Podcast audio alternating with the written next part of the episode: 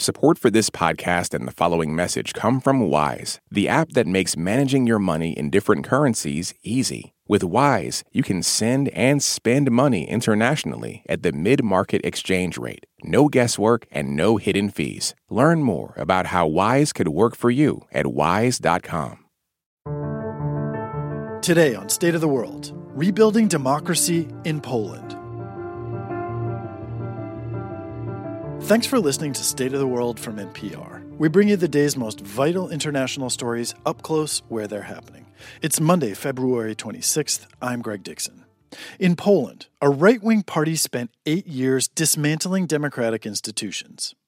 Now that there's been a shift in government, there's a scramble to resurrect those institutions as fast as possible.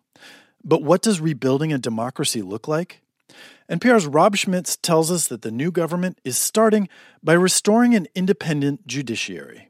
When the right wing Law and Justice Party was voted into office eight years ago, it controlled the Polish government's legislative and executive branches. The only branch left standing in the way of its political agenda was the judiciary. The party went straight to work. First, it stacked Poland's constitutional court with loyal judges. Then it took over the body charged with safeguarding the independence of the courts and appointing the nation's judges. And over several years, it appointed nearly 3,000 new judges in a process legal experts called unconstitutional. If any judges already in the system spoke out against these changes, the party created rules that would punish them. Warsaw Judge Igor Tuleya was one of the first who spoke out. I was suspended for two years, but now I'm back, says Tuleya, who was punished after he publicly requested the European Court of Justice intervene. It's a little surreal to be back in the courtroom, Tuleya says. In my department, half of our 15 judges are newly appointed ones from the Law and Justice Party. After eight years of Law and Justice Party rule, 30% of Poland's judges are recent appointees, appointed in what legal scholars call an unconstitutional process. This is just one of the many challenges facing Prime Minister Donald Tusk's new government as it attempts to undo the damage the Law and Justice Party inflicted on the judiciary. It turns out that defending the rule of law is easier than rebuilding it, says Tuleya. Arkadiusz Myrcha, Deputy Minister of Justice, agrees. He and his colleagues are spearheading this democratic reconstruction. The damage the previous government inflicted on our legal system is a catastrophe. It runs deep on a systemic level. This is not a task that'll take months or a year. It's going to take an entire term of office to undo. Part of the problem, say legal experts, is that the very courts that determine whether a law is constitutional were subverted by the previous government in ways that were unconstitutional. These transformed courts now stand as a legal barrier to any further reform. It's Myrcha's job to find ways around these barriers. We cannot start with the assumption that things can't be changed or that there are too many traps that were created to prevent us from moving forward. We must have ideas for everything in order to repair these institutions. And we do this understanding that any new law, and in most cases that's what's needed, will be vetoed by the president. That's another barrier. President Andrzej Duda, an ally of the previous right wing government, who's able to veto any bills aiming to restore the judicial system. Małgorzata Paprocka, Secretary of State to President Duda, is one of his advisors. She says reversing the changes the Law and Justice Party made could be disastrous. For example, a proposal to remove the 3,000 judges appointed during Law and Justice's tenure could cause all sorts of legal problems. Try to imagine the consequences that would have for our citizens. It could undermine tens of millions of rulings they've made. The president, as the head of state and guardian of the Constitution, cannot allow such a gigantic crisis of the state and harm to the citizens. Deputy Justice Minister Myrcha says this is less about the judges themselves, but more about how they got to their positions. He says most of the judges are well trained lawyers and will remain on the bench. He says repairing their nomination process so that it's constitutional is what the new government is after. And as for the president standing in the new government's way, he says next year there will be a presidential election that could solve that problem.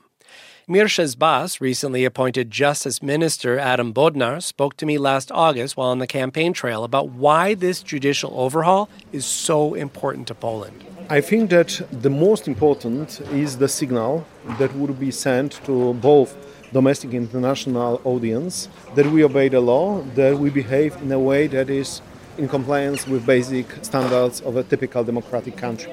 If Poland sends that signal, says Bodnar, then it will be far easier to repair the country's democratic institutions because the most important objective, he said, is protecting and serving the Constitution.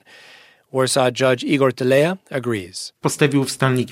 From a legal perspective, he says, the way Bodnar and his team are moving forward is aggressive but effective, finding loopholes in the law to repair the damage, then moving forward and then reassessing when there is either a judicial or presidential obstacle thrown in their path.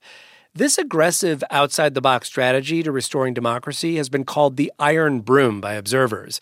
And Tuleya says the survival of Poland's democracy depends on it. Tuleya has done his part too. During his two year suspension, he traveled the country to speak to young people about the damage law and justice inflicted to Poland's democracy. His punishment made the 53 year old judge a celebrity in Poland, a sort of judicial rock star. His face, which bears a resemblance to actor Willem Dafoe's, but framed by Clark Kent style glasses, is graffitied across buildings in Warsaw and printed on t shirts worn by activists. He's become an icon of Polish democracy. He was recently awarded Jurist of the Year by Northwestern University's Pritzker School of Law. He says at first he found this fame paralyzing, but then he used it to publicize the fight for the rule of law. He says recently he was reminded of his celebrity inside the courtroom when a defendant whom he had just sentenced to prison pulled a magazine from his shirt. Tuleya was on the cover, and the criminal asked for his autograph.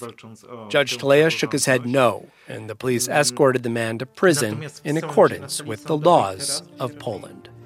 Rob Schmitz, NPR News, Warsaw.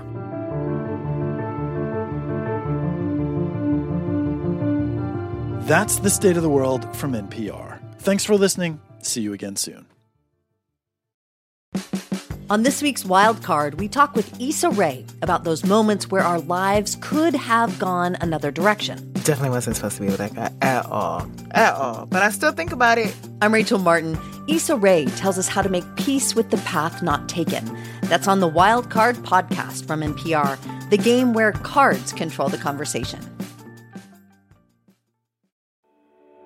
It's Been a Minute is a culture show you don't want to miss. Every week, we help you see the culture angle behind the headlines, the forces behind the trends, and the thinkers behind the next big thing.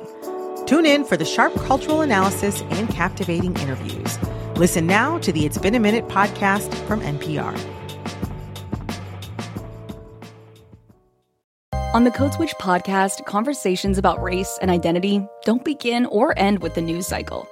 That's because we know race and identity impact every person and influence every story.